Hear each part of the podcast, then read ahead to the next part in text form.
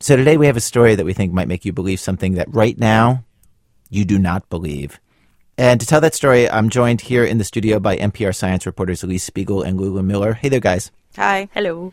And do I have this right? So you bought a rat and you brought it to NPR headquarters in Washington, D.C.? We Alix, did. Alix bought the rat. I did. And where at NPR did you bring the rat to? We ferreted it into a little kind of edit booth type thing. Hi, buddy. Type office. What's up? And we invited people into the room one by one. So, can you just describe what we got here?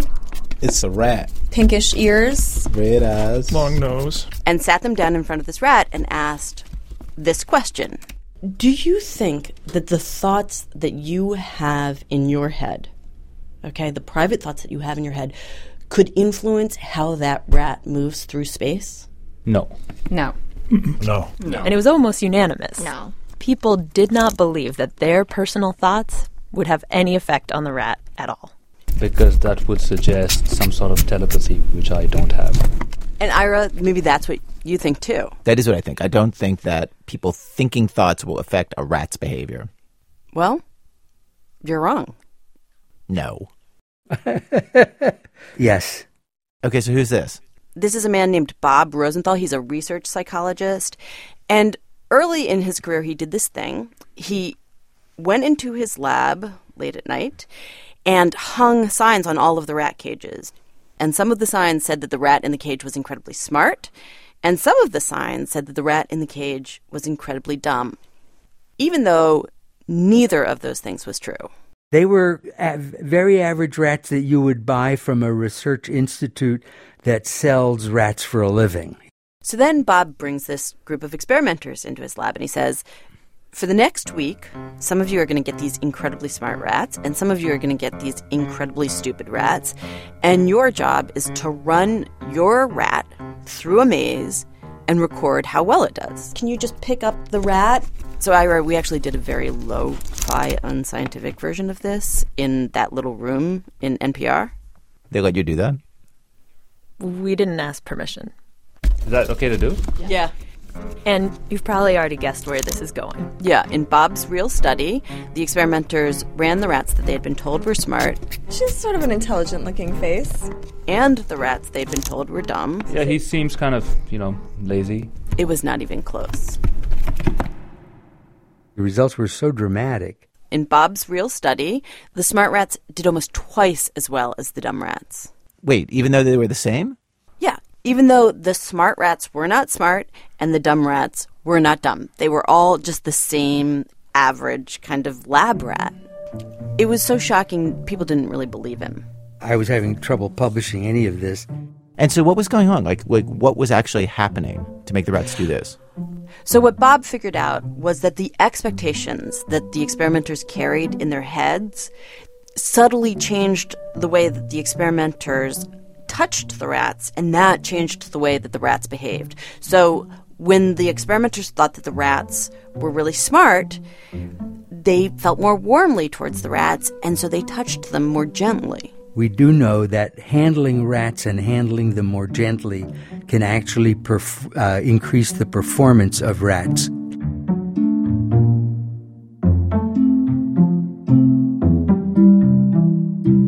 And how does this play out when it comes to people? How do our expectations of other people work? Well, what you saw in the rats totally holds for people too. I talked to Carol Dweck, who's a psychologist and researcher at Stanford. You may be standing farther away from someone you have lower expectations for. You may not be making as much eye contact. And it's not something you can put your finger on. We're not usually aware of how we are conveying our expectations to other people, but it's there. And it happens in all kinds of areas. Research has shown that a teacher's expectations can raise or lower a student's IQ score, that a mother's expectations influences the drinking behavior of her middle schooler, that military trainers' expectations can literally make a soldier run faster or slower. So, my question was, you know, how far does this go? So, Carol, clearly these expectation effects exist on a continuum. So, for example, if I Right. expect that if, you know, somebody jumps off a building, they will be able to fly, that's not going to work out so well, right? Mm-hmm. So, what does science know about where we should draw the line? Does it have a clear sense of that? No, that line is moving. As we come to understand things that are possible and mechanisms through which a belief affects an outcome or one person affects another person, that line can move.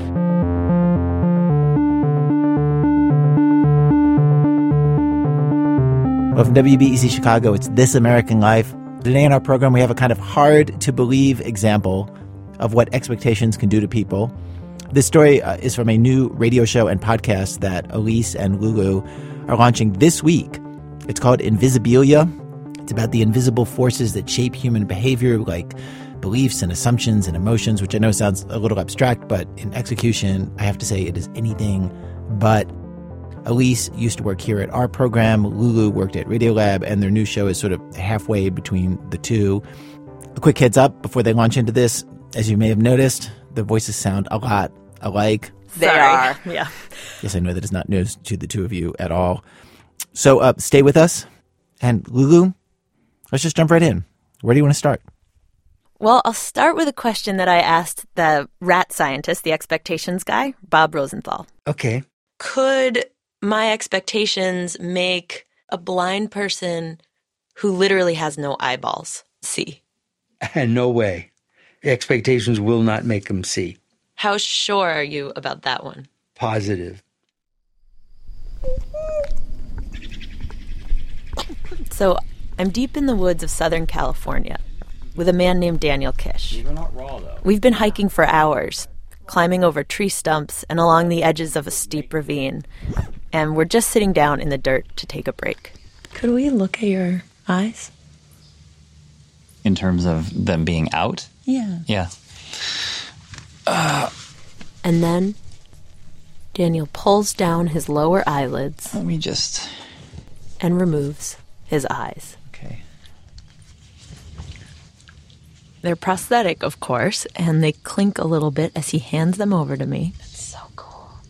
Two of the most beautiful hazel blue eyes I've ever seen in the palm of his hand. Can I mm-hmm. hold? Yeah. Okay. Is it okay, my hand? Mm-hmm. I think. Wow. They're so lifelike. Does it feel odd to not have them in? Yes. Oh, it does? Oh, yes. Okay. Daniel's eyes had to be removed when he was just a toddler because of cancer. Retinoblastoma, which is basically eye cancer. And yet he's the one who's led me on this hike deep into the woods. We get to forks in the road, and he knows they're there. He leads me across a footbridge that's maybe two and a half feet wide without slowing down. I think we've passed what I was looking for. And over and over, the path takes us right alongside the edge of a cliff, and Daniel gets within inches but always senses it. So, how does he do it? Well, he's got a cane and a hiking stick, but mainly, he clicks. You press the tongue on the roof of the mouth. Is it kind of like, You're creating a vacuum. huh? He clicks with his tongue as a way of understanding where he is in space. This is basically what bats do. Echolocation, the scientists call it. It's like sonar. From the way those clicks bounce off of things in the environment, Daniel gets a sort of sonic representation of what's around him. So here, I can sense trees poking up. Now, Daniel just happened to intuitively invent this when he was a toddler. No one taught him or trained him, he just made it up. And since he's been doing it his whole life, he's now so good at it that he can tell all sorts of things about what's in front of him. If there's a wall, if the vegetation is dense or sparse. So here's a bench, Yep. garbage bins, Ding, ding, ding. outhouse. Wow. And not only does this allow him to hike, So we'll go this way. navigate foreign cities alone, rock climb, horseback ride.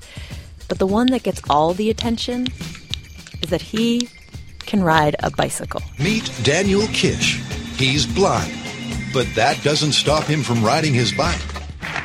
You may have heard of Daniel Kish before. Daniel Kish is completely blind. He's usually called the Batman This real life Batman because he is the man who clicks like a bat. His remarkable bat like abilities. And he has made the media rounds to demonstrate what is usually described as his most amazing, Extraordinary, phenomenal, remarkable. nearly superhuman ability of being able to ride a bicycle even though he is blind. As you watch him, remember, he can't see a thing. A narrative that Daniel thinks is all wrong. Step right up, step right up. The amazing Daniel Kish will demonstrate one of his greatest tricks to date. This is Daniel's buddy Brian Bushway, who has had to watch his poor friend wheel out the old bicycle so many times for the media that he couldn't help but mock the whole setup when I asked him to do it for me. And then he will proceed to mount himself on a bike and ride. And though Daniel indulged, pulling figure eights and riding beautifully as I ran beside him with my microphone, the two of them made it clear that my amazement was kind of offensive. So step right up, step right up and see the amazing Daniel Kish do something that everybody can, but most people don't. And here's where we get back to expectations. See, Daniel thinks there is nothing amazing about him. He thinks that most blind people who don't have other disabilities could do things like ride bikes. I definitely think that most blind people could move around with fluidity and confidence if that were the expectation. See, he thinks the reason that more blind people don't isn't just because they haven't learned to click, but is because the expectations that you or I are carrying around in our own heads about what blind people can do are simply way too low. They wouldn't be able to hike, they wouldn't be able to run, they wouldn't be able to engage in manual labor. Daniel, like Bob, thinks those expectations, those private thoughts in our heads, are extremely powerful things. Because over time, they have the ability to change the blind person we are thinking about. That psychology becomes inculcated in the blind person, absorbed and translated into physical reality. And so Daniel thinks if we could all change our expectations of what blind people are capable of, then not only would you see a lot more blind people on bikes, but More blind people could in a very real way. see. Yeah, he just said see. It's actually pretty simple and straightforward. And it turns out neuroscientists are looking into this idea and seeing some pretty shocking results. And we'll get there. But first, to understand what Daniel means, how expectations could give a blind person vision, we need to first see how Daniel himself shot through this force field of low expectations. A story which starts back in 1967, when Daniel was 13 months old and that second eyeball had just been removed. Oh my gosh. This is Daniel's mother, Paulette Kish. And a few days after taking her son home from the hospital, Paulette realized she was facing a really difficult choice. My mom thought that that I should put him in cotton. Cotton? Wrap him in cotton so that he didn't get hurt, so that his he was so protected. That's that's really how she felt. See, Daniel was a very rambunctious little guy. He started climbing when he was six months old before he even walked. And that didn't change when he went blind. We had bookshelves he would climb, so I'd have to move everything off the bookshelves because he'd get into them. So Paulette needed to decide was her mom right? Was it time to start putting some restrictions on him? Or was she going to raise him like a seeing child, allow him to explore his world with very few restrictions on him for blindness? And Paulette went with option two. She was going to banish her fear. Just put it away. In the beginning, I think that's what I did. I just put it away. And so, when two police officers showed up at her door, Two big, huge police officers holding my child. having picked up Daniel for climbing the fence into their neighbor's yard, You can't let him do that. He could fall. Paulette felt their same worries, It's very scary. but didn't make Daniel stop. I just climbed everything I could find. And when the elementary school called and asked her to make Daniel stop clicking, It's not socially acceptable, is what they would say. Paulette said, Too bad. He needs to know what's around him, and that's how he does it.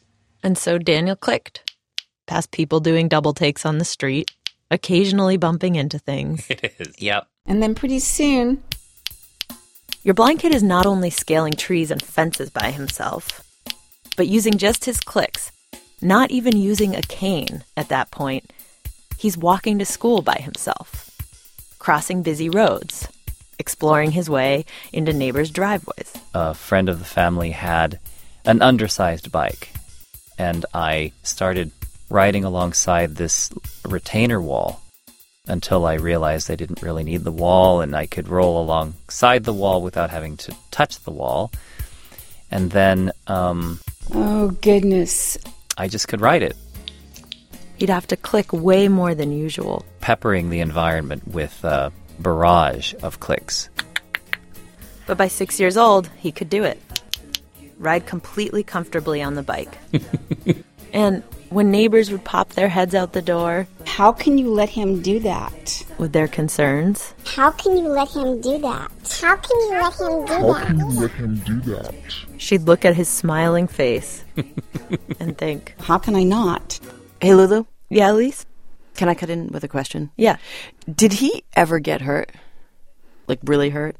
Well, I used to have this game get to the top of our road and yell, dive bomb! And I would ride insanely fast down the road, and everyone would have to scatter.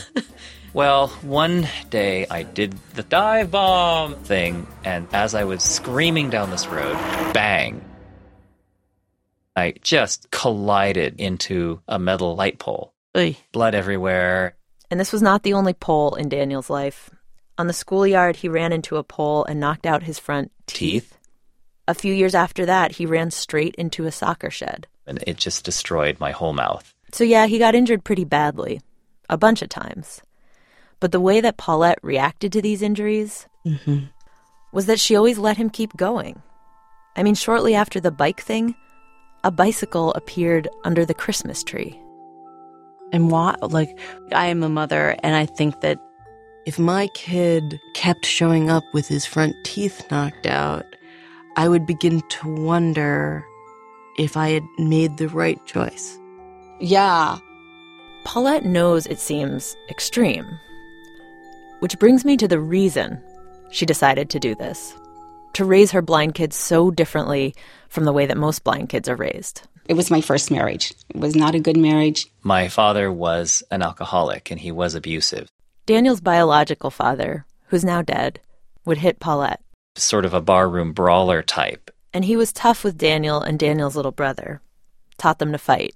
We had to learn to sort of take physical punishment, as it were, and be able to um, dish it back.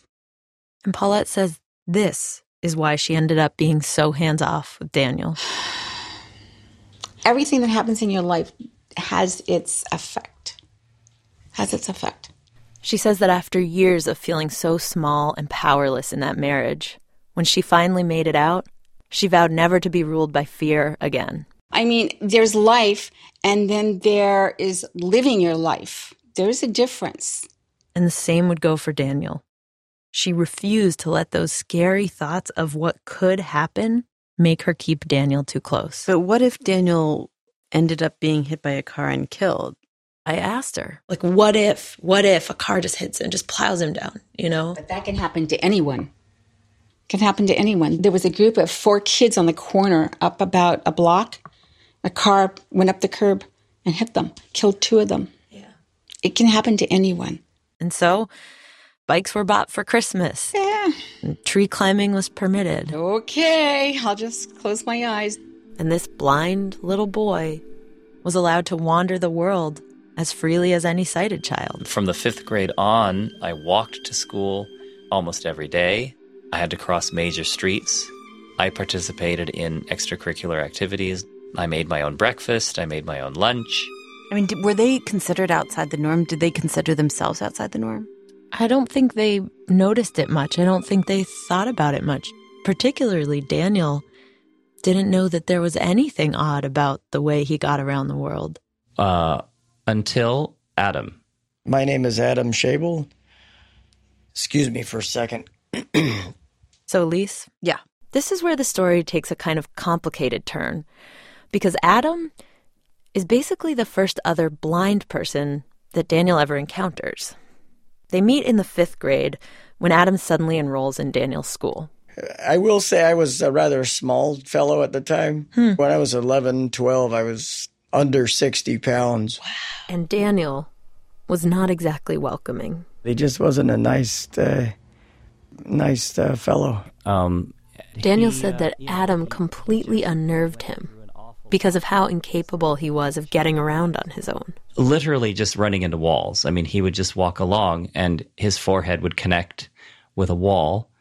And we'd be on the other side of that wall and we would say, okay, that's Adam. He's coming, kind of thing. Is that true? Was it like, was it that bad? Yeah. Adam says he had simply never needed to get around on his own before. I went to the school for the blind from age five to age seven. And there he was taken around on someone's arm almost all the time. In the lunchroom, people brought him his food, they helped him carry his books. I don't know why people did things for me. They just did. And Daniel was baffled by Adam. At the time, I had not really conceptualized blindness in that way for myself. And I did I just didn't understand it. He'd come home to his mom mystified. He'd say, Adam can't do anything on his own. If I got lost, I used to get terrified. Why? I just, I didn't feel safe. Why? And then what happened is that the kids at school started to mix up Daniel and Adam. People started just lumping us together as, you know, the blind kids. We were the same age. You were the blind boys. Yeah. They'd mix up our names, and I didn't like that at all. And so, almost to prove his distinction from Adam, I did the things that kids will do in situations like that. what did you do? Um, He made fun of Adam. He started bullying him. I wondered if there was something I had done. He'd tease him in front of other kids, I was pretty brutal, and he even beat him up a few times. Yeah. and that in my aggressive little mind was the thing that set me apart. I wanted to be his friend. So then what happened? Um, Time moved on. Adam and Daniel went to different schools, and Daniel just tried his best to forget this kid so like him who couldn't get around in the world. And um, we just We lost track lost of track of each other. Daniel goes off to college, doesn't really associate himself with the blind community. His plan is to work with at risk kids. And then one day, he happens to pick up this book. The title is The Making of Blind Men. The Making of Blind Men by Robert Scott. I go by Bob. You can spell that either way. All right. This is the book's author, Bob Scott, a former professor of sociology at Princeton. And inside this book was the idea that would change Daniel's life. An idea that, when you first hear it, sounds kind of out there. That blindness is a social construction. Wait, was Bob saying that people are not physically blind? Kind of. But let me just tell you how he gets there. Okay. Okay. Okay. So, fresh out of grad school, Bob got this job to conduct a huge, multi year long survey to see how effective blindness organizations were at helping the blind. Yep. And so he begins interviewing hundreds of blind people, goes out on hundreds of site visits. Basically, gathering information in any way I could imagine that I could get it.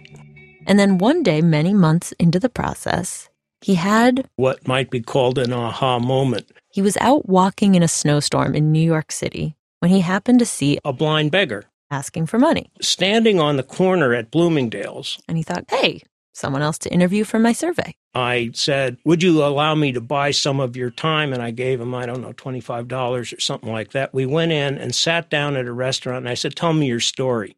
Turns out the man had worked at a paint factory until a few years before when an accident there left him blind. And the people at the factory really liked the guy, so they said, Look, why don't you go to an organization for the blind, get some training, and then come back and work for us? So the guy said, Great. He went to an organization for the blind. He said, I've got this job all lined up. Can you just help me with a few basic things? And the blindness organization said, No. Oh, no, you can't do that. Blind people can't do those things. Uh, what we're going to do is put you through a program of rehabilitation and then move you along to our sheltered workshop that manufactures mops and brooms.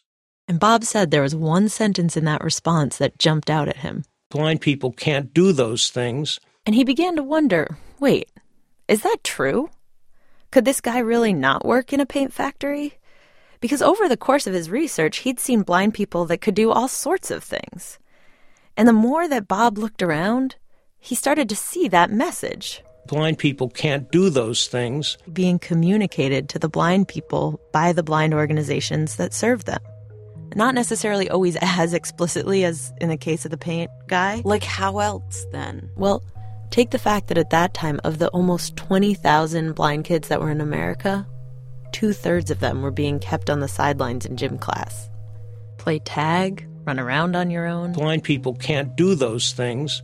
And then there was the organization's insistence that adult blind people get help getting around. They are picked up at their homes, they're driven there, they're met at the sidewalk, walked into the agency, escorted to wherever they're going. Everything is being done for them. And even though all this was intended to help, Bob began to wonder if maybe, just maybe, the organization's low expectations for what blind people could do was in some way actually limiting the blind people that those organizations sought to help. What I came to realize is that how they functioned was a process of learning. It was not imposed on them entirely by the fact that they couldn't see. Hey, Lulu? Yeah, Alix? So is Bob saying that blindness is mostly in our head? That blind people can actually do everything that sighted people can do? Because my dad is blind and he is very, very limited in what he can do. And I, and I gotta say, I don't feel like the obstacles that he faces are obstacles that he wouldn't face if he just thought differently about his blindness. Well, Bob is pretty hardcore about this. I think he would say that with enough time, your dad actually could do a lot more because he thinks the only real absolute physical limitation of blindness is about an inability to perceive things in the distance. Exactly. Anything that I can't reach out and touch. But you can compensate for everything else. And Alix? Uh huh. Bob wasn't actually the first person to come up with this idea. Blind people were. A group called the National Federation of the Blind has for a long time advocated this kind of idea.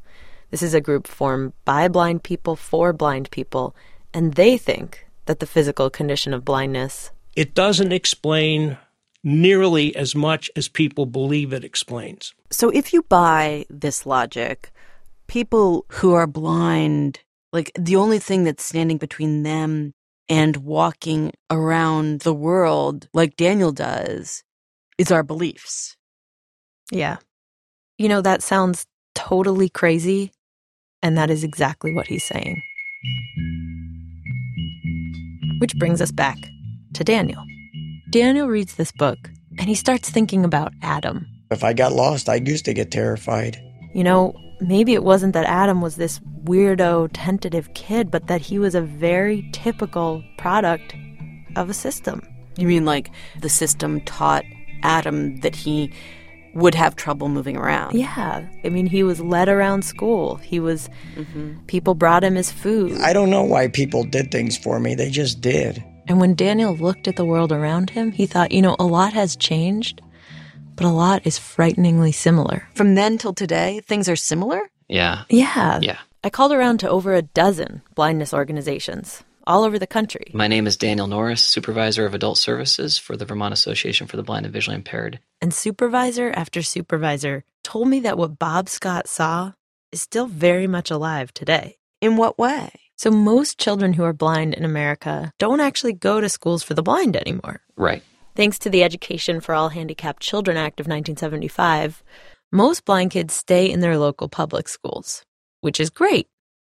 But on those public school grounds, says Norris, There is a lot of pressure to keep a, a child safe, and especially in a litigious society.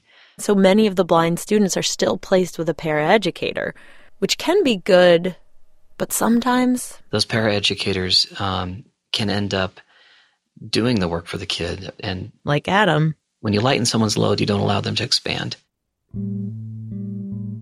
I talked to mothers whose blind kids were pulled off of playground equipment. And perhaps the most chilling thing is the fact that most blind kids will intuitively start clicking or snapping or stamping to test out their environment with sound but they are so often discouraged It's not socially acceptable, is what they would say. that they never get the chance to develop their skill to the level Daniel did. Um, so, how, how are we doing as a nation? We have not taught independence. He points out that in America, a majority of blind people are unemployed. And while that could be for a lot of reasons, Norris thinks that's on us. What we are doing is we are creating slaves to others' thinking, That's Daniel Kish again. slaves to others' perception, slaves to what others think they should be doing. And somehow we're comfortable with that. And so, though he had never wanted to work in the profession of blindness, in fact, he had wanted to get as far away from it as he could, Daniel Kish decided he sort of had no choice. It sucked me in kind of kicking and screaming. He could see what was happening, and he held in his tongue a way out. So he decided that he would dedicate his life to trying to liberate blind children. Kind of like Batman. Exactamundo, fighting for good in the world in a kind of vigilante way, because actually, the way that you go about liberating a blind child from the constraining forces of culture, it can get kind of ugly.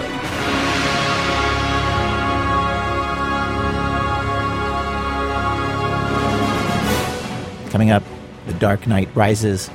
Lulu and Alix are back in a minute from Chicago Public Radio when our program continues. This American Life. I'm Ira Glass. Today on our program, we have a story from a brand new radio show and podcast called Invisibilia. It's from NPR News. Science reporters Alix Spiegel and Lulu Miller are the hosts. And they're here today talking about how profoundly other people's expectations can affect us and about a blind man named Daniel Kish. Anyway, again, here's Alix. So when last we met Daniel, he had decided that he was going to become a kind of real life Batman who would save people who were blind from the low expectations of their culture. But before we keep going, I should probably point out that lots of blind people don't necessarily want him as their savior. A bunch of them told us basically clicks, schmicks. Uh, because I get I get along just uh, fine without without doing that with clicking noise or whatever he calls it. With This is Bob Ringwald, a musician in California. He says he's got a cane, works great. He does everything he wants.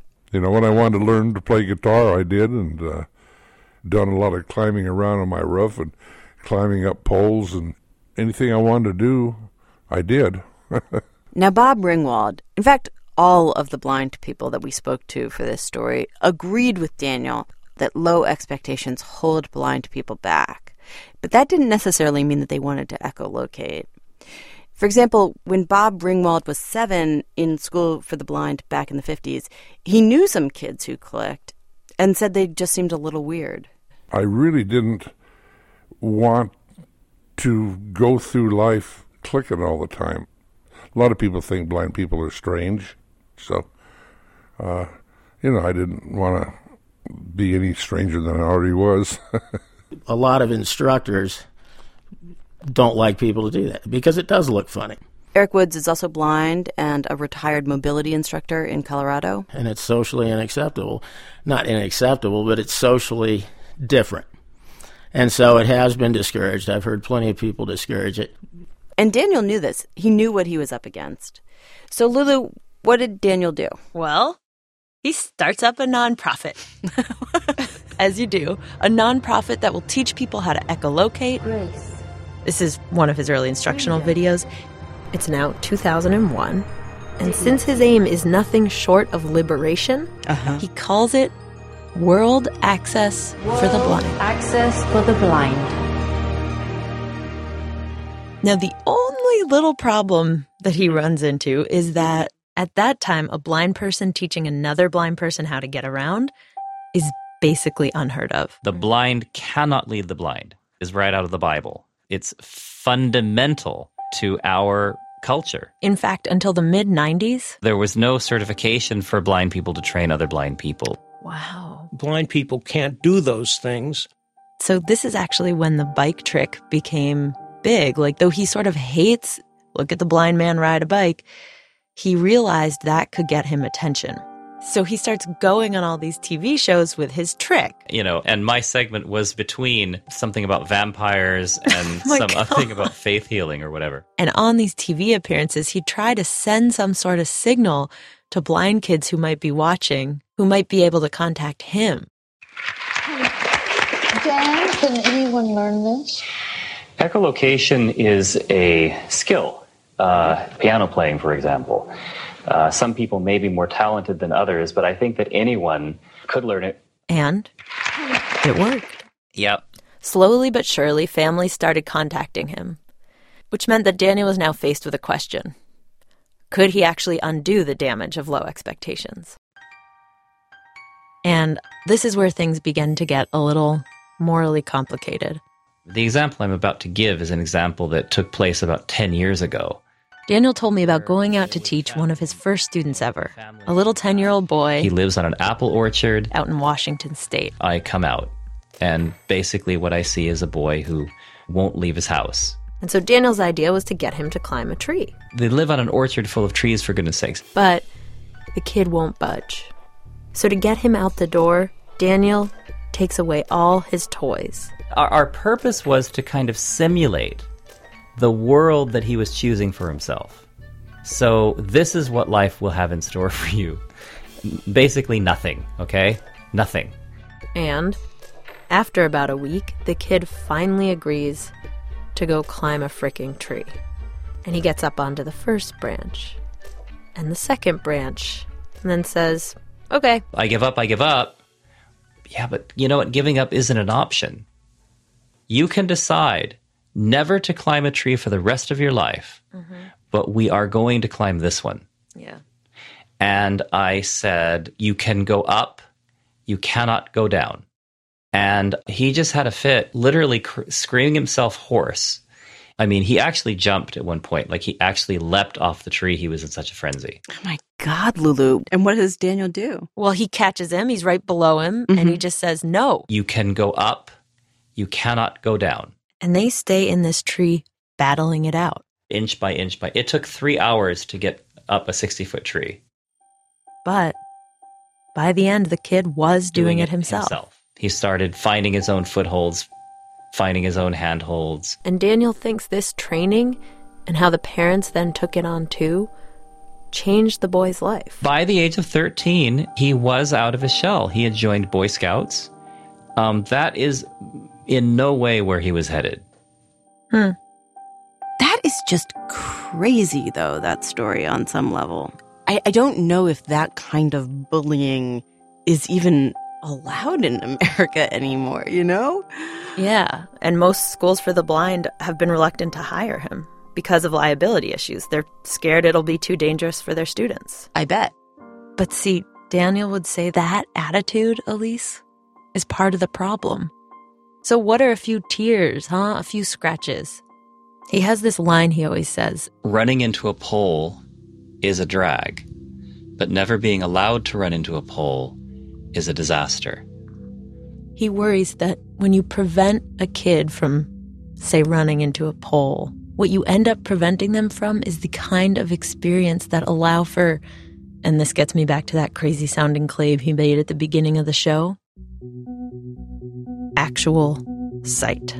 If our culture recognized the capacity of blind people to see, then more blind people would learn to see. It's actually it's pretty simple and straightforward. Daniel thinks this because, well, he says he sees. I definitely would say that I experience images, that I have images. And he isn't talking metaphorically here. They are images of spatial character and depth that have a lot of the same qualities that, that a person who sees would see.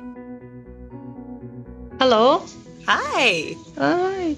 This is Lore Thaler, a German neuroscientist at Durham University in the UK, and Lore knows a lot about sight. She studies vision in the brain, literally how the images we see are constructed. It sounds simple, but the image is actually a complex construct. Now, several years ago, Lore happened across a video of Daniel. Okay, so we had a little string of parked vehicles. And as she there. watched the way that On he so side- easily moved through space, she found herself wondering was there any way that Daniel's brain was indeed constructing images. It was so akin to vision, really. Okay, so you may know this already, but Lore reminded me that an image, even though it feels like it's out there in the world in front of your eyes, actually exists behind the eyes. The image, it's something that your mind constructs. in a part of your brain called the visual cortex. So, Lore brought Daniel and a few other people who can echolocate into her lab, mm-hmm. and she took recordings of them while they clicked at different objects in space a car, a lamppost. These are her actual recordings. A salad bowl, a salad bowl in motion. How do you get a salad bowl in motion? You stand behind the person with the salad bowl on a fishing pole and you slowly wave it. Right. And the microphones were actually in their ears. So we recorded what they heard exactly. Oh, that's neat. And then she played the recordings back to them, one object at a time, while they were lying down in fMRI machines so she could watch how their brains responded. Salad bowl, salad bowl in motion. And then she compared those readings to what salad bowl in motion. And then in a second study, she compared those readings to what happens in the brains of sighted people looking at the same kinds of things. Salad bowl, salad bowl in motion. Very clever, very clever. Yep. And what she found is that even though for decades scientists assumed that the visual cortex goes dark when you're blind, Daniel's was lighting up like a disco ball. Yeah, so that was really very impressive. And the way in which it was lighting up. This is really cool. So it turns out that there are all these different parts of the brain involved in vision. So there's an area that's specifically dedicated to processing motion, and that's way over here behind the ears. And then there are completely different areas for shape, for texture, Lightness, so how bright is something? And in Daniel's brain, many of these areas were lighting up. Color and brightness, no action there, but motion? When they did that salad bowl in motion test, the motion area behind the ears started pumping with blood flow. Very vigorously. And orientation, turns out there's sort of a grid for orientation in the brain, like a whole bunch of little pixels in a grid. And she could watch as the salad bowl moved across it. It was really robust or highly significant. All right, Miss Spiegel. So I know that sometimes neurology and neuroscience Goes over my head. or just sounds like a foreign language that you're not particularly interested in speaking. Uh huh. But Just land the plane for me. Okay. What does this mean? what this work suggests Uh huh. is that you may not actually need eyes to see. I kind of feel like we got to shout it from the rooftops. Come on. Oh my god. Okay. You might not need eyes to see! Now, Lore is by no means the only person seeing this result. The idea first started coming up in the mid 90s when a lab at Harvard saw that visual areas of the brain can be activated by sound and touch. Do I have to do it? Uh huh. You might not need eyes to see. And since then, dozens of labs have been looking into just how nuanced and rich that visual imagery may be. So there's a guy at Berkeley, Santani Teng, who's been trying to determine the acuity of these images. You know, like an eye test, how close to 2020 are they? Uh huh. And what he's found is that their 75% localization thresholds indicated spatial acuity as fine as 1.5 degrees of the subtended angle. No. It's true. I'll put it another way. He thinks their world looks a lot like your peripheral vision. So imagine that you're texting on your cell phone, walking down the street. Okay, you're looking at that screen. Now, what does the street look like to you? You know, you can see people coming at you. You can see cars, you can see trees, but you couldn't read a sign. That, he thinks, is Daniel's world. I, I can honestly, honestly say that I do not feel blind. So, what does Lore say about this? Does she think that the echolocators are actually seeing? Well, That's almost philosophical, isn't it? Lore asks the only people on Earth who can know. People who used to see, you know, is what they're experiencing comparable? Yeah. Oh, yeah. This is Brian Bushway, who you met briefly at the top of the show. So step right up. I became totally blind at the age of 14. But once he learned echolocation, Just like that. The world around him, although blurrier and colorless, appeared again. The things are real. I mean, it's it's as real as looking at it. Wait, wait, wait. So, Lulu, does every blind person have this? No. And that's the thing. Lore has looked at the brains of people who do not echolocate. And though there's definitely some activity in the visual cortex, it's simply not as active. Which brings me back to Daniel's teaching methods. The thing about echolocation is yes, you can learn it when you get older, but it gets so much harder with age. Which is why Daniel doesn't give a damn about making a little kid cry. Because he thinks at the other end of those tears is sight. Okay, off we go. So I finally got to see one of these training sessions in action. We went to see a five year old boy named Nathan Nip. Okay, so what we'll do then is we'll ask Nathan's mom about parks or some place that he doesn't know. Brian's with us too, actually. He's now one of Daniel's deputy teachers. He can click. And part of the goal that day was to get Nathan out of his comfort zone. But the bigger part, and really what is often this other major part of what Daniel is trying to teach, is to get the people around Nathan to back off. Hello. Hi. So we go into the house.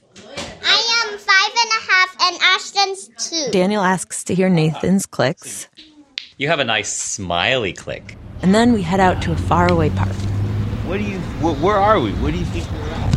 At the field. At the field. Ding, ding, ding. It's a sports field flanked by a really busy road. Nathan. Nathan. And the idea is to make Nathan find his way around this park by himself. So we want to use our our clicks, and we're gonna explore what's around here in this park. Let's see if we can find anything. Okay. Yeah. Okay. So he finds a soccer net. Yeah. He tries to find a fence at one side of the park, Well, you're, yeah, we're in the bushes. but gets a little turned around. Come back toward me, Nathan. Come back toward me. And then it's time to find the edge of the road. What what noises do we hear right now? A cars. The cars. So Brian tells Nathan to walk toward those cars. And we'll all follow behind you. At this point, it's just me and the godmother and Brian. Where's Ashton? He's over there. Everyone else is on the other side of the park. Will you please mm-hmm. go to him? No. Nathan is leading, Can I hear you click? Very and good. picture this. I mean, this is like a, a little five year old boy with a tiny white cane Kind of tapping his way towards oncoming traffic. tapping his way toward oncoming traffic, which is a jarring sight.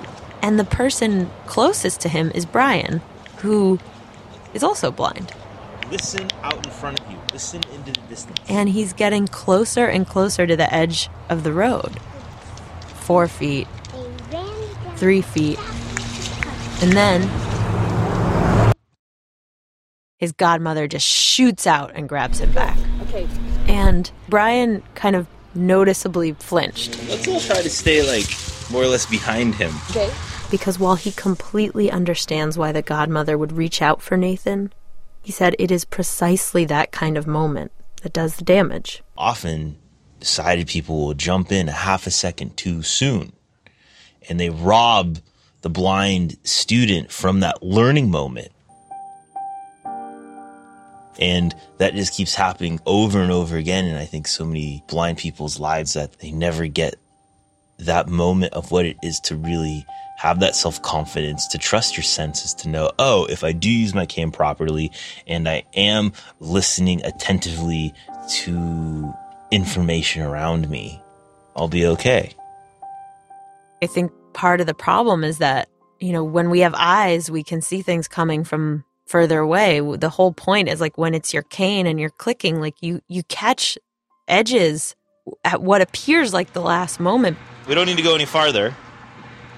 Why? Why don't we need to go any further? Because uh, there's cars. Yeah, so that means the street's here. Can I ask you a question? Mm-hmm.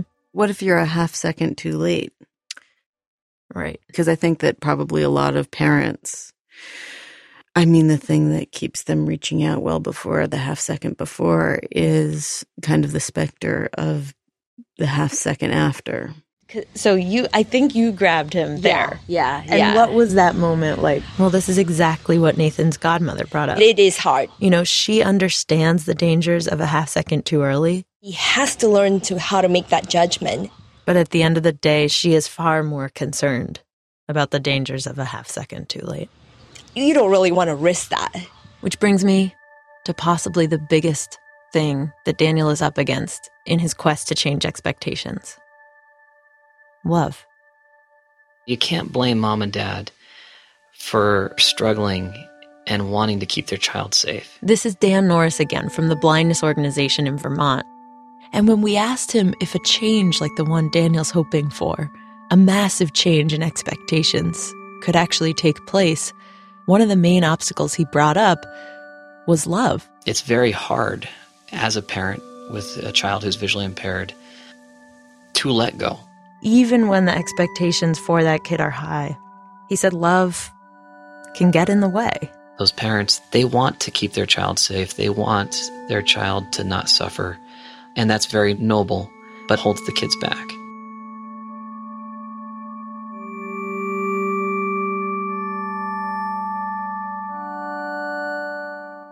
So, in 10 years in the field, how many kids on bikes have you seen? Blind kids on bikes?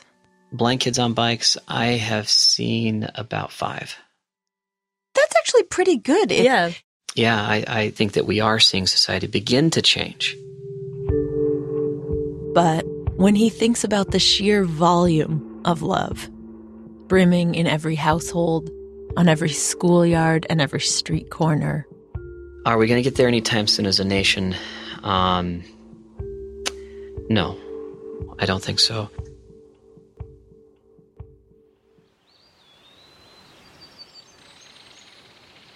And this gets us, finally, to what may have been Daniel's one true superpower. What most people find to be the meaning of life absolutely creeps me out. Daniel is 49 and has never been with a partner. And he finds the whole idea of physical intimacy. Unsettling.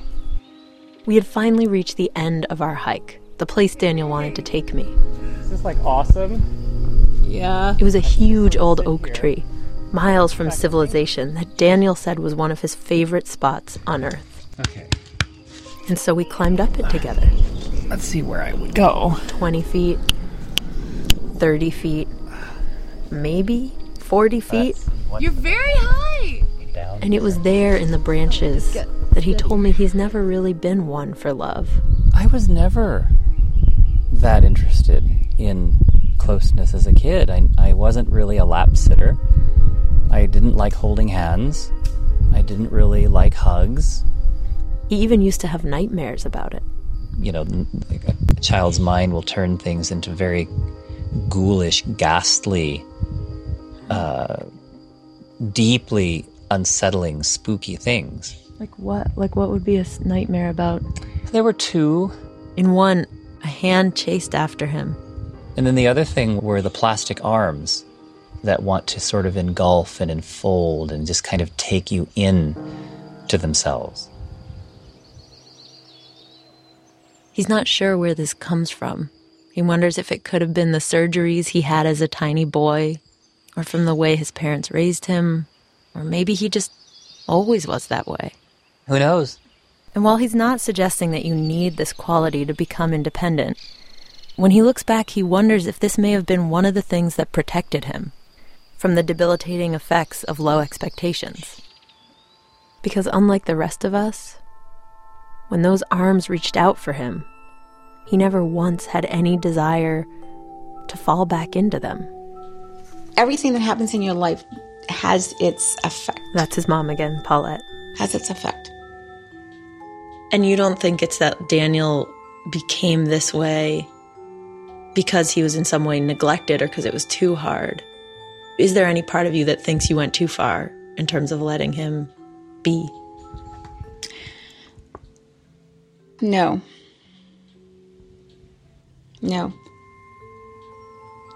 He's happy. Totally happy. We sat there for a while, watching the afternoon slip away. Listen to how quiet it is. And suddenly I got that pang you get when you realize it's getting dark and you are far, far from civilization. And that was followed by another pang that it literally didn't matter. Because he'd be the one leading us out. Mm.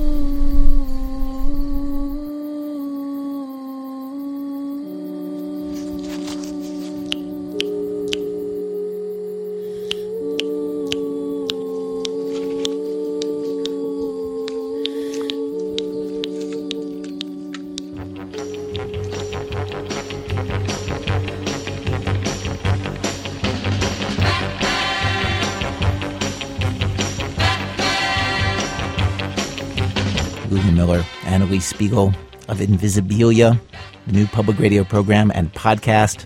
Lots of public radio stations, hundreds of them, have picked up the show, so check your local station's website to see if they might be carrying it and when. Or to get the podcast, go to npr.org slash invisibilia.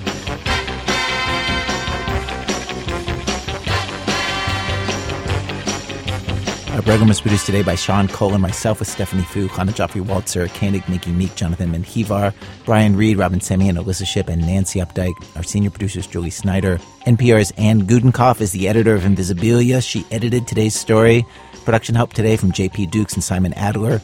Seth Lind is our operations director. Emily Condon's our production manager. Elise Bergerson's our office manager. Adrian Mathowitz runs our website. Elna Baker scouts stories for our show. Research help today from Christopher Swetala. Music help from Damien Graef. Special thanks today to Brent Bachman, Matt Martinez, Brendan Baker, Eric Nuzum, Portia Robertson Migas, Madalika Sika, Joe Shapiro, Colin Dwyer, and Juliana Dougherty. Our website, thisamericanlife.org. This American Life is delivered to public radio stations by PRX, the Public Radio Exchange. Thanks as always to our program's co-founder, Mr. Torey Malatia. He says, sure, yes, it's true. He was found wearing a bathing suit, standing out in the middle of the street, in the middle of winter, in the middle of night, holding a quarter million dollars in cash that was not his. That can happen to anyone. It can happen to anyone. I'm Ira Glass, back next week with more stories of This American Life.